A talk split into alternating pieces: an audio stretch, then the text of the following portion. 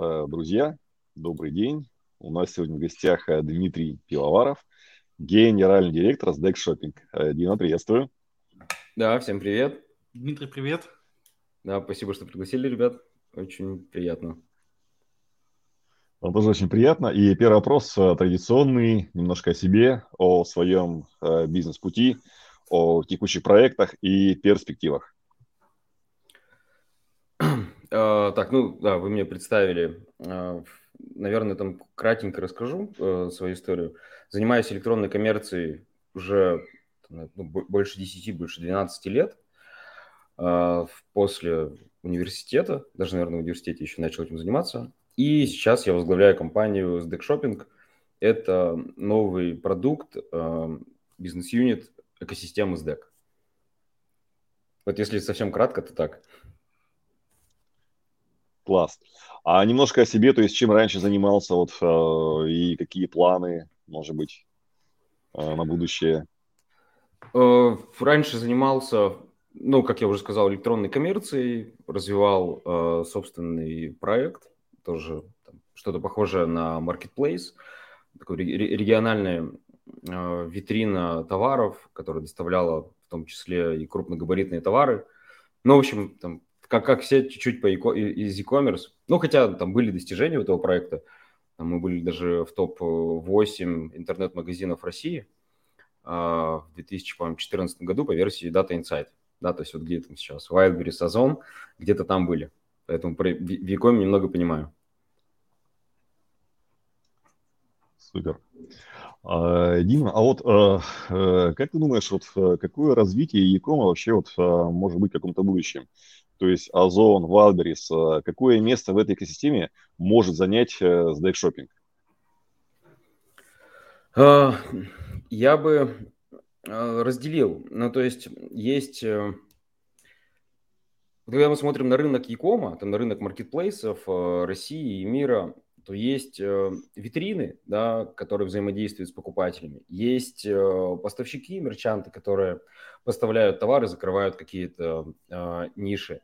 Есть логисты. Ну вот, если так вот совсем верхнеуровнево, там, конечно, там сильно больше подразделений, но в данном случае мы понимаем, что э, у нас есть сильная компетенция в SDEC Shopping с точки зрения международной логистики, да, потому что SDEC – это международная компания, сейчас работает больше, чем в 35 странах, и это не вчера произошло, да, то есть компания к этому шла много-много лет, да, одна за другой страной, э, собственно, в стратегии уже 2021 года в, очередной стратегической сессии э, был выбран фокус на развитие международного. То есть это не связано с там, текущими э, изменениями, обстоятельствами. Это стратегия компании. Да, почему такая стратегия? Потому что э, в России там, самая крупная логистическая компания, она около государственная, Почта России, и с государственными компаниями крайне сложно, иногда бессмысленно конкурировать. Поэтому масштабирование может быть или в шире, в другие регионы, да, в данном случае территории, страны, или же в другие продукты, да, поэтому СДЭК долгое время шел в развитие такого же продукта, востребованного на других рынках, а, именно логистического, и параллельно начинал и продолжает э, развивать экосистему с точки зрения продуктов. То есть этой же клиентской базе, которая существует – которая лояльна компании, а, предлагать и другие возможности, как для B2B клиентов, так и для B2C. А, про, да, про, собственно, вопрос-то. Да, то есть э, сильная функция – это логистическая. А у нас есть э, понимание э, ниши, которая не была закрыта там, и в 2021-2020 годах в российском Якоме, ну и во многих других, на самом, на самом деле, рынках – это товары из-за рубежа, да, которые зачастую дешевле, э, с уникальным ассортиментом, дешевле сами по себе даже в базовой стоимости. Это распродажи, это новинки, которые доступны какой-то стране. А это могут быть какие-то уникальные коллекции, которые разрабатываются только для этой страны.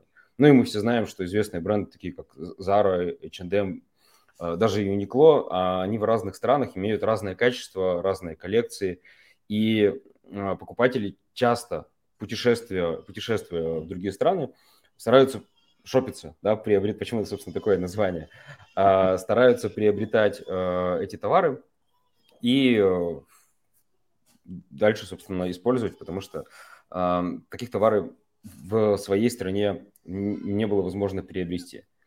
А если третья часть, это взаимодействие с клиентом, то тут на самом деле мы вынуждены были на, старт, на старте использовать, точнее, создать свою витрину, да, хотя это, правда, там сложный путь и сложно конкурировать с существующими э, гигантами, но чтобы протестировать гипотезу, там другого варианта нет. Сейчас мы активно думаем и даже уже работаем э, с точки зрения интеграции с маркетплейсами, да, там опять же не секрет, что э, российский e-com сейчас там больше 70% это несколько маркетплейсов. Э, поэтому если ты хочешь занять какую-то нишу, какую-то долю, то нужно интегрироваться и этот же ассортимент с этой международной логистикой реализовывать на маркетплейсах в том числе. Но оказалось, что не все маркетплейсы к этому готовы, да, потому что технологически э, это другой немного процесс, да, это, ну, как минимум, таможня, да, для, для э, доставки товара из-за рубежа физическому лицу мы обязаны получать э, его паспортные данные. Э, маркетплейсы это пока не умеют. Ну, это всегда было и у AliExpress, там, и Joom, и других, там, не знаю, тот же самый Farfetch э, и прочие компании. То есть, если заказываешь товары за рубежа, нужно передать паспортные данные или же э, продавцу, интернет-магазину или маркетплейсу, или логистической компании, да, как это делал э, Farfetch, например. А, но я уверен, что к этому там скоро все придут, маркетплейсы, тем более рынок как бы подтолкнул к тому, что нужно быстрее запускать международные а, товары с доставкой из-за рубежа. Поэтому мы видим себя вот сильно, вот, как бы резюмируя, да, а, сильная сторона – это логистика международная, это коммерческая компетенция. Мы знаем, что купить, знаем, что нужно российским покупателям, знаем, где купить и умеем это привести. А третье – это уже предоставление товара а, российским покупателям через тот способ покупки, какой более удобный. То есть кто хочет, может купить на приложении на сайте SDEC Shopping – кто-то может в будущем заказать на маркетплейсах. Ну и сейчас у нас идет плотная интеграция. Мы уже MVP э, запустили. Это интеграция в приложение SDEC. Да, то есть прямо внутри самого приложения можно уже оформлять заказы. Пока это там сделано через баннер, через WebView, но там, порядка 15 уже процентов заказов мы получаем через приложение. Это такой, ну, суперэпом, как бы еще рано, наверное, называть, но, по сути, там две, две важные функции, таких примеров не очень много в России, хотя огромное количество в мире. Да, если мы говорим про э, те же Арабские Эмираты, э, там есть э, такой сервис, как... Э, так, забыл сервис. В общем, в, в Азии есть Grab, там в Китае есть WeChat, в... А, Карим, да, в Арабских Эмиратах Карим. И в этом сервисе можно одновременно покупать товары, заказывать еду, заказы вызывать курьера, такси, э, каршеринг, все в одном приложении. Да, Россия пошла немного по другому пути, но мы как бы стояли и стоим сейчас перед этим выбором. Когда у нас не было приложения, есть э, веб-витрина, нам или создавать отдельно стоящее, или же интегрироваться в приложение, у которого есть лояльная аудитория, есть трафик, и затем там, вместе продвигать этот продукт, точнее эти продукты внутри одного приложения. Вот пока нам нравится этот путь, ну, опять же, это про экосистемность. Надо попробовать. Запустить, пока, пока все получается. Вот, ответил на вопрос. Супер. Да, супер. А, Дим, скажи такой вопрос. Вот ты создавал свой бизнес. А у тебя был успешный этот проект, ты начал говорить. Ты там был собственником, ты там был э, идейным вдохновителем, э, условно, все было в твоих руках. Сейчас ты ушел в топ-менеджмент СДЭКа. Какая разница? Вот скажи, сравни э, для слушателей свой, либо наемный условный опыт. Ну, да, хороший на самом деле вопрос я там ну, немного приоткрою там завесу, там не, совсем э, наемный, да, и я, ну, с точки зрения там ак- акционерных э, историй, пока там не все могу рассказать, но не совсем наемный, да, и, конечно, меня продолжало мотивирует, мотивировал и продолжает мотивировать э, вовлечение в бизнес, там, капитализация своей деятельности, это самый главный драйвер, ну, один из самых главных драйверов, да, там про другие я сейчас расскажу. Э, поэтому но изначально этого не было, да, то есть изначально, там, правда, я зашел топом, э, генеральным директором на запуск, перезапуск, точнее, маркетплейс, который там, не, не смог показать какие-то существенные результаты.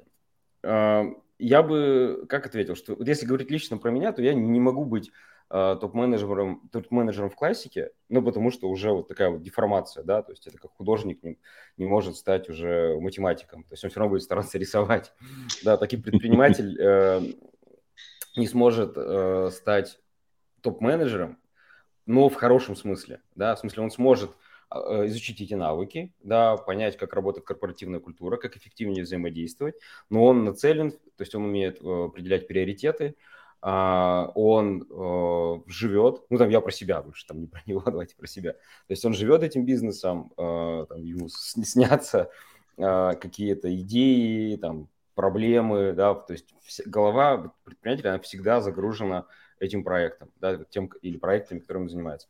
Вот в этом, наверное, основное отличие. А, но с другой стороны, я там, очень позитивную дал обратную связь про топ-менеджеров, со многими поработал за последние годы.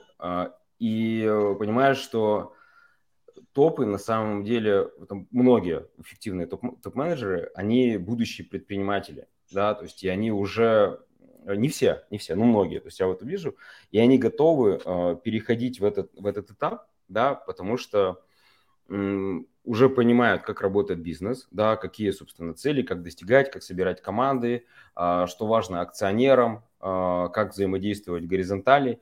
И вот я как-то читал, я не помню, или смотрел материалы а, на YouTube, по-моему, да, там самые эффективные, там можно это оспорить, но вот я такие да, данные изучал, там, в каком возрасте запускают стартапы.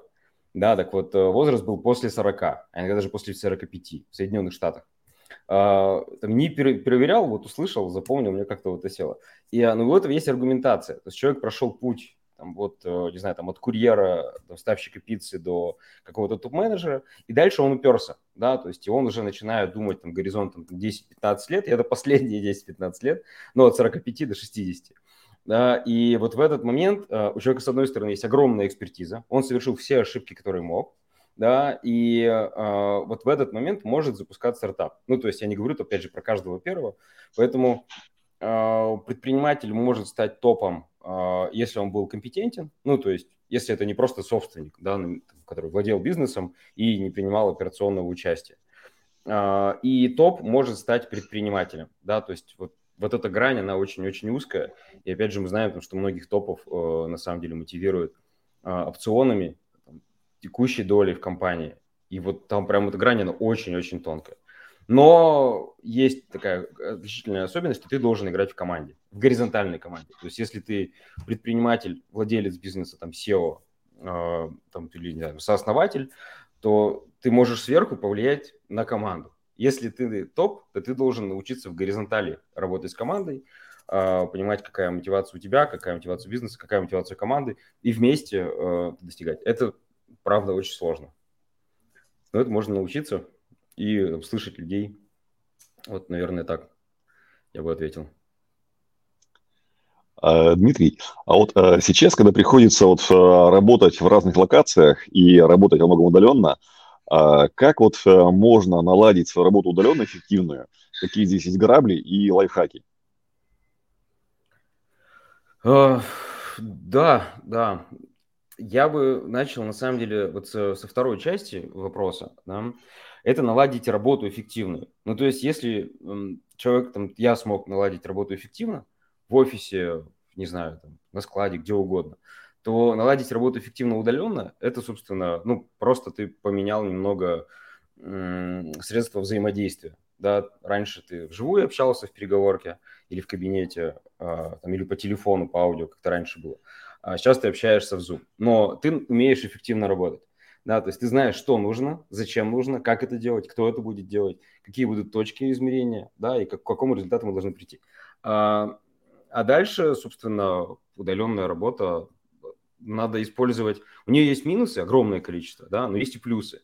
И вот эти плюсы главное правильно использовать. Э, это, собственно, возможность находиться в любой локации. И это важно не, не, не только там, мне, а и команде. Да, особенно у нас там большая часть команды в Москве, и для москвичей казалось, что даже более важно, чем там, тех, кто работает из-за рубежа. потому что ты от часа до двух тратишь на логистику, неважно, на машине, на метро, там, на другом общественном транспорте, и это два часа в день. Ну, то есть ты людям экономишь 2-3 часа в день. Да, это огромное время, если пересчитать на неделю, на месяц, на год. А, поэтому люди, конечно, благодарны, но нужно вовлекать. И даже вот там, почему сейчас, ну, это опять же, это мое сугубо личное мнение, почему многие говорят про выгорание, весь мир говорит про выгорание, там в России тоже, потому что раньше ты мог э, выйти из офиса, и твоя работа закончилась. Ну, то есть максимум тебе кто-то позвонит. Сейчас в удаленном режиме мне прям жалуются самые эффективные сотрудники. Дима, мы 12-14 часов, мы не можем выйти из работы.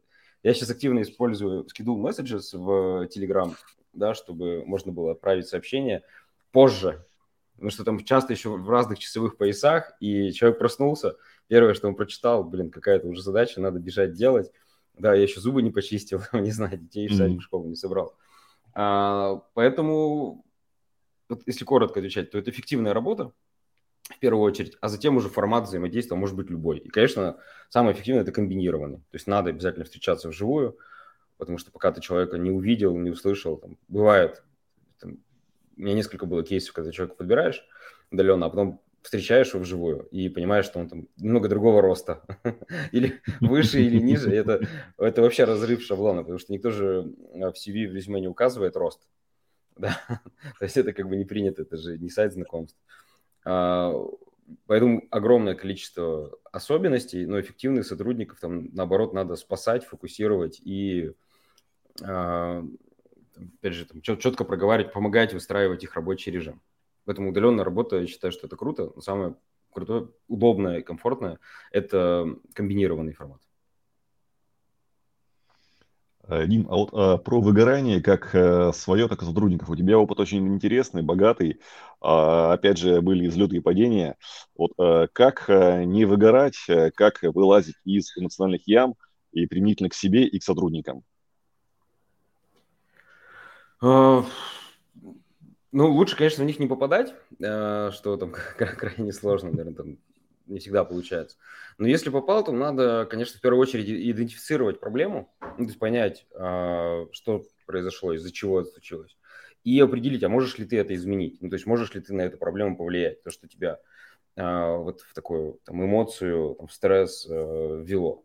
И дальше я там, часто стараюсь э, записывать, ну, то есть просто где-то в заметках, разбирать, ну, вот как, как э, к этому прийти. И затем ты понимаешь, что есть там, простые понятные шаги, и просто надо делать. Ну, то есть есть, например, там проблемы с клиентами, да, какие-то негативные отзывы, но это вгоняет стресс. То есть ты делаешь, пытаешься сделать классный продукт, а получается там не всегда как э, хотелось, потому что огромная цепочка взаимодействия, ну, например, с декшопинг, да, и там, участвуют и партнеры, и таможни, это разные страны, там есть отдельно финансовая логистика. И вот вроде бы хочется, но ты читаешь, эмоция, негатив, дальше из этого появляется дорожная карта, сроки, ответственные ресурсы. И, собственно, там, над этим надо работать, чтобы получить э, тот самый вау-эффект. И вот мне очень нравится сопоставлять, ну, то есть вот помнить вот ту негативную эмоцию и потом понимать вот ту позитивную эмоцию, что вот оно было, стало, и ты как бы вот это вот достиг. Не просто оно так поменялось, да, ночь-день, а ты планово из этого вышел, пришел к результату. Если говорить про какие-то вещи, вот не такие там особо там аналитические, то, конечно, это спорт. Да, это бег. Я там, любительски бегаю, бегаю для себя, и вот э, мне больше нравится даже бегать одному где-то на свежем воздухе, э, особенно в минусовые температуры, чтобы про про прочистить голову э, и э, сфокусироваться. Да, раньше я занимался командными видами спорта, баскетбол, волейбол. Тоже вот я недавно это анализировал, почему так произошло. Сейчас мне ближе вот бег, где ты один бегаешь, потому что командных игр их достаточно. То есть у меня там с 9 утра начинается командная игра, где-то, ну, это в онлайн, да, и ты с командой там договариваешься, что что делает, давайте э, достигать результата и так далее. И наоборот, не хватает, ну, то есть вечером у тебя там семья, дети, тоже там другая команда. И не хватает, то есть нужно время на, э, чтобы побыть одному, почистить мозг, и бег это помогает и проанализировать. Так, немножко у нас зависало, вроде сейчас все нормально, да? Угу.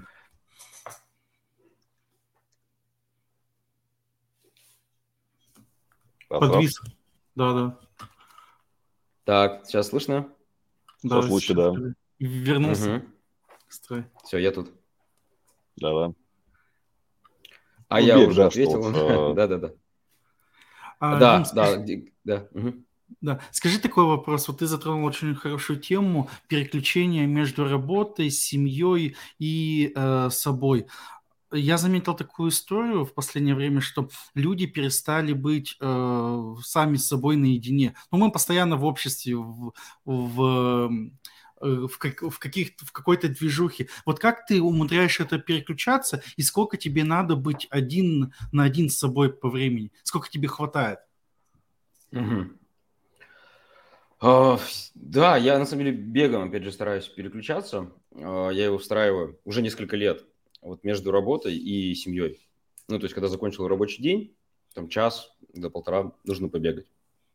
И откуда у меня появилось это? Uh, я там как-то ехал с работы, не помню, в Москве, тогда был или в Питере, э, в Питере, да, э, и ехал час, то есть час вот в машине в пробках стоял.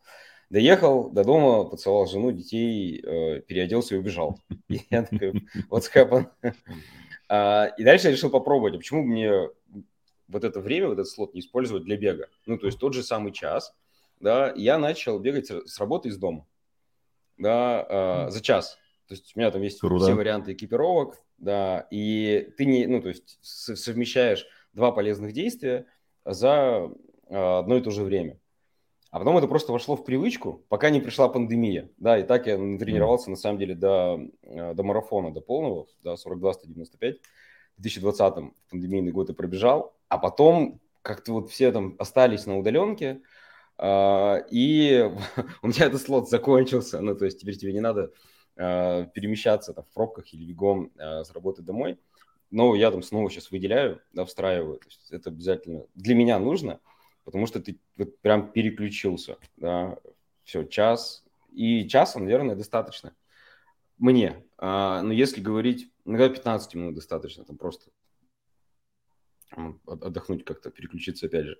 А, но у каждого свое. То есть я знаю, там, у меня много друзей, кто занимается какими-то единоборствами, не знаю, тем же самым командным видом, футбол, баскетбол, волейбол. То есть у каждого свое, то есть то, что нравится, то, что заходит.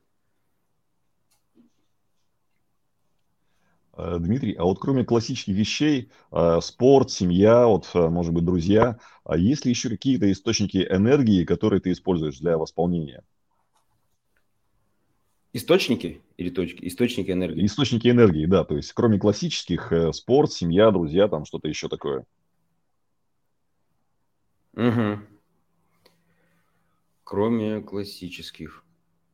Слушай, ну, даже не знаю. Ну, наверное, там, вот каждый человек, я вот, ну, давайте, это не каждый человек, но я про себя буду стараться говорить, э, ты сам должен быть источником энергии. Да, то есть вот утром проснулся, и ты уже должен понять, а вот э, я стараюсь э, понять, а что нужно, да, чтобы вот энергия появилась, пытаюсь ловить себя на мысли вот прямо сейчас. Иногда кофе попить, иногда пробежаться, иногда просто, там, не знаю, там, посмотреть какое-то интересное видео, там, с кем-то пообщаться, встретиться, созвониться. И э, я бы сказал, что можно их э, черпать откуда угодно. Да, то есть вот из каких-то мелочей получить энергию, э, но больше всего вот если там у нас будет такой вопрос там, про цели, про достижение цели и про мечты, то они сами по себе являются источниками энергии. Ну, то есть ты поставил себе цель, утром подумал, блин, а я же хочу вот это сделать. Так, давай делать, давай продолжать. И вот это круто, вот это заряжает. А, это и есть источник энергии, вот то, о чем я говорю, что он э, внутри. Ну, конечно, это путешествие, да, это, там, безусловно, там, посещение новых мест, это мне очень нравится э, совмещать э, там, путешествия и работу. То есть у меня, правда, вот есть вот эта вот эта проблема, это я не могу две недели лежать на пляже. Ну, то есть я могу, но это очень тяжело. То есть там два, два дня максимум, ну, это прям уже максимум. Там, блин, Заставлять себе надо, да? Да, да, да, да, да. А когда ты совмещаешь, вот мы там, с супругой периодически с детьми умудряемся это совмещать, ты встретился с партнерами, у тебя есть какой-то проект, э, и вот после этого уже поработал, чего-то достиг, что-то сделал, там классно на пляже отдохнуть, полежать. А, вот мы, наверное, такие, ну, книжки, само собой, там, сейчас в аудиоверсии, на, на, YouTube тоже огромное количество информации. В общем, источников везде можно получить. Главное понимать, э, для чего энергия. Можно, знаете, это сравнить с автомобилем. Да, то есть если ты понимаешь, что автомобилю надо проехать там несколько тысяч километров, то надо энергию откуда угодно, да, там из э, любого источника ты будешь перерабатывать, чтобы он поехал. Не знаю, можешь в велосипеде ехать или идти, потому что у тебя есть цель. Так и тут. От все, что угодно, получаешь эту энергию для цели. А, Дмитрий, а, вот у тебя сейчас работа, ты сказал, э, совмещенная и удаленка, и офисная. А, когда была классическая работа в офисе, обучали команду, ну, понятно, как тренинг, еще что-то. Как сейчас обучаешь команду? Как повышаешь их э, компетенцию? Понятно, свои, если ты не будешь там узнавать это, предприниматель умеет mm-hmm. учиться. А вот как ты с командой работаешь, как их компетенции э, повышаешь? Задачи растут, надо повышать. Э, на самом деле образование, э, точнее обучение, обучение оно никуда не делось в онлайне, оно наоборот стало даже более доступным, а, потому что и вот в СДЭКе, например, это очень круто, там корпоративный университет развит, то есть там можно развивать и э, профессиональные качества, какие-то новые сферы, и можно изучать вот прикладные вещи, которые необходимы каждый день для твоей работы. А, почему это стало доступно и возможно? То есть тебе не надо куда-то перемещаться. Да? Там раньше надо было лететь там, в головной офис, неважно из какой ты э, точки страны или мира. То сейчас тебе просто присылают ссылку в Zoom, и вот в это время ты подключаешься, проходишь обучение, сдаешь тесты. То есть э, это стало, вот все онлайн-образование туда ушло, да, в том числе, в смысле, в онлайн и корпоративное. Поэтому я в этом, наоборот, вижу только плюсы. Если говорить про команду, например, минус один, я больше все-таки с ней работаю то э, я все-таки стараюсь подбирать э, команду с компетенциями, да, вот, чтобы профессиональные качества, они были развиты именно под ту функцию, которая прямо сейчас проекту необходима. А обучение э, в самому бизнесу и проекту, это вот все-таки оптимально через э, погружение, да, потому что ты можешь учиться там несколько месяцев, но пока ты не увидел проблему, да, то тебе ну, там, любое обучение может быть в быстрорастущем бизнесе, вот я забыл сказать, да, то есть у нас там все меняется, и мы полгода назад, хотя нашему бизнесу еще года нет, вот мы через э, полтора месяца будем да, а, праздновать, а, но мы меняемся каждый месяц, то есть пока мы обучаем, уже будет что-то другое, да, то есть процессы меняются, там все, все меняется. И, конечно, нужно, чтобы человек погружался и э, обучался через практику. Вот этот способ мне больше всего нравится. А дальше регламентировал процессы, строил процессы, э, и после этого уже улучшал их вместе с командой. Супер. А опиши идеального своего сотрудника. Вот как ты его видишь? Идеального сотрудника. Я, да, э, на самом деле, ну, тут я там классически отвечу, да, то есть идеальный сотрудник, это он, ну, то есть он должен быть не один, а, и они должны быть разные. А, да, все мы там знаем, там, систему диск, да, там, достигаторы, ну, то есть кто-то должен пушить, если, например, там, я вот там себя считаю таким достигатором, драйвером, то есть мне все время что-то надо делать, какие-то новые идеи появляются. И кто-то должен останавливать, ну, то есть там, подожди, давай вот это отстроим, давай вот здесь сделаем, мы еще тут не достроим. А, поэтому идеального, идеальная команда, она должна быть разная, и она должна быть сыгранная, она должна друг друга дополнять. Да, то есть это как вот футбольная команда. Да, то есть кто идеальный футболист? Один должен быть нападающим, он должен забивать. Другой должен в ворота руками мячик ловить в воротах. Да? А, они абсолютно разные. Один руками играет, другой ногами. А, и как, какого-то одного футболиста нельзя описать. Поэтому, но вот сыгранная команда, да, где один умеет забивать, другой классный там защитник, полузащитник, э, и есть вратарь. Поэтому, но если вот без все-таки вот отвечать на вопрос, например, по а, даже не по компетенциям, а вот по такому описанию, то идеальный сотрудник – это сотрудник, который пришел на позицию, которую ты четко сформулировал. Да, то есть вот ты понимаешь, что ты хочешь. Да, какой человек тебе нужен. Ну, в смысле, там, не ты хочешь, а бизнесу нужен, да, там, команде нужен. Нужен человек, который будет закрывать вот эти функции, выполнять, будет достигать вот эти проекты. Это будет вот так измеряемо. То есть я прям стараюсь э, с HR э, больше проводить время, чем на собеседованиях, чтобы мы понимали, а кого мы ищем. Чтобы и людей на собеседование дергать, потому что вот там, многие любят, давайте 10-15 собеседований проведем, а потом определимся, кто нам нужен. Come on, 15 часов, ну или даже если 5, это 5 часов рабочего времени, почти рабочий день. Лучше с HR поговорите, а HR уже квалифицированный найдет того человека, который нужен. Поэтому я бы так ответил, что если э, там, я или команда понимает, кого он ищет, для чего он ищет, может описать, какой у него должен быть опыт, и этот сотрудник с таким же опытом вовлекается, там, прошел тестовое задание, то это вот просто идеальное совпадение, потому что мы искали этого человека, а он это умеет и хочет делать, вин-вин, мы совпали. Да, то есть он хочет, если это вратарь, ловить мяч руками, да, не пропускать голы, а мы говорим, нам нужен вратарь, супер, классно, пошли вместе. Вот. А, Дим, а, уже скоро будем финалить. Вот один из крайних вопросов. А, какие особенности и риски при создании стартапа самостоятельно или внутри большой корпорации? И так вот немножко тоже вот расскажи, как вообще пришла идея и как создавался Stack Shopping. Да, давайте, наверное, с, конца тоже начну. То есть как создавался? Мы увидели, ну, то есть когда там, я присоединился к команде SDEC, э, начал анализировать, какие есть сильные стороны, какая есть инфраструктура для того, чтобы там развивать э, e-com проект. Почему вообще e-com проект? Потому что э, маркетплейсы во всем мире развиваются, растут бешеными темпами, и они начинают отнимать э, логистические процессы у логистических компаний. Да, то есть понятно, что тот же самый Wildberries, Озон логистику делает в основном сам. Да, также точно и Amazon. То есть это во всем мире такие тренды присутствуют. Поэтому, чтобы логистические компании э, продолжать расти, нужно или становиться маркетплейсом, ну или выходить на другие э, страны и занимать те ниши, где логистика не маркетплейсная. Ну, то есть это вот такой там очевидный путь, и компания на этот путь вступила еще 4, наверное, 3-4 года назад.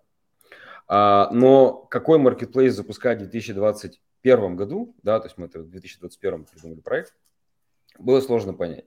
Ну и вот тогда мы нашли эту нишу, это товары из-за рубежа, а, инфраструктура есть, логистика отстроена, а, оплаты работают, поэтому там было еще, на самом деле, три гипотезы, которые мы верили, и верим, кстати, да, то есть мы их даже проверяли, но решили сфокусироваться на вот чем-то одном, то, что растет, то, что развивается. Дальше, может быть, будем вкручивать в, а, в сдекшопинг. А какие особенности и риски, да, вот при создании, вот, это первая часть вопроса стартапа самостоятельный внутри корпорации, а, я бы, наверное, больше вот про возможности. Ну, то есть, давайте, давайте начнем про риски, ладно. А, про риски, если ты создаешь самостоятельно, то, с одной стороны, ты стендалон, да, то есть ты вот вообще ни от кого не зависишь и делаешь как хочешь.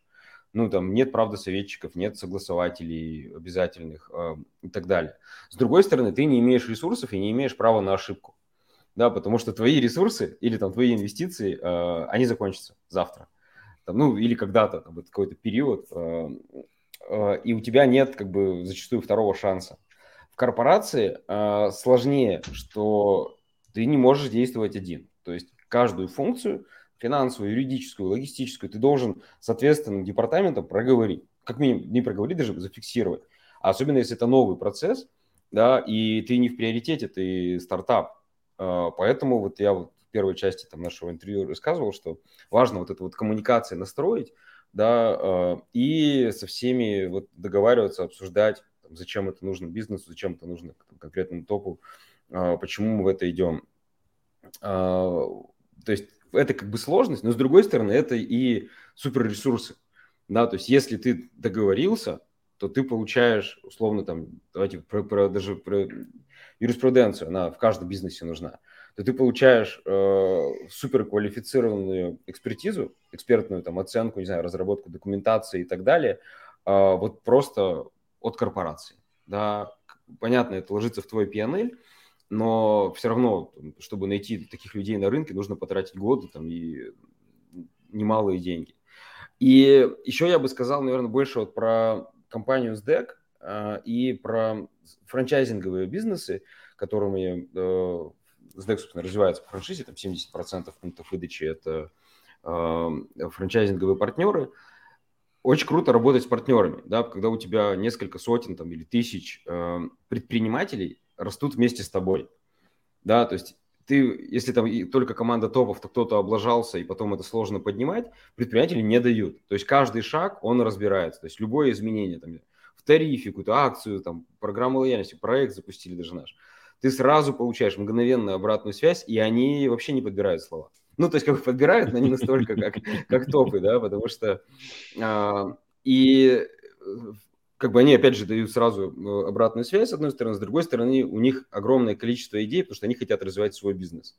И их бизнес – это твой бизнес. То есть рядом с тобой появляется еще так, куча таких же движков, которые тащат этот бизнес. И, кстати, вот если эту тему да, развивать, то у нас э, издек шопинг мы продолжаем развивать на партнерстве. У нас э, достаточное количество, сейчас несколько десятков международных партнеров. Очень простая схема взаимодействия – там не требует практически инвестиций, поэтому если кто-то вдруг э, смотрит нас, welcome. У нас есть базовые партнерские схемы, там, это мы отдельно обсуждаем, но пока с международными партнерами, да, те, которые не в России находятся. А, и логистические, и закупочные, там, и еще много всего интересного. Там, там скоро марк... около, э, около маркетплейса можем стать. А, и новое, да, то есть бывает, что партнеры, партнеры из DEC приходят и говорят, слушайте, а давайте продавать автомобили. Вот ниша пустая, например. Ну, пустая ниша, да. И мы, и мы такие, ну, давай поговорим, давай поговорим. Авиадоставка. И, а, ну, почему авиа? Э, также поездом, там, не знаю, пар паромами, эм, автовозами. Но сам уровень, ну, то есть там топ, он не придет с такой идеей, потому что вот она вызовет такую mm-hmm. же реакцию, как, как у вас. Да, и будем работать, вот то, что у нас есть, будем это улучшать, модернизировать, чуть-чуть маленький шажок. А предприниматели мыслят по-другому, ну, в смысле, вот эти вот франчайзинговые партнеры.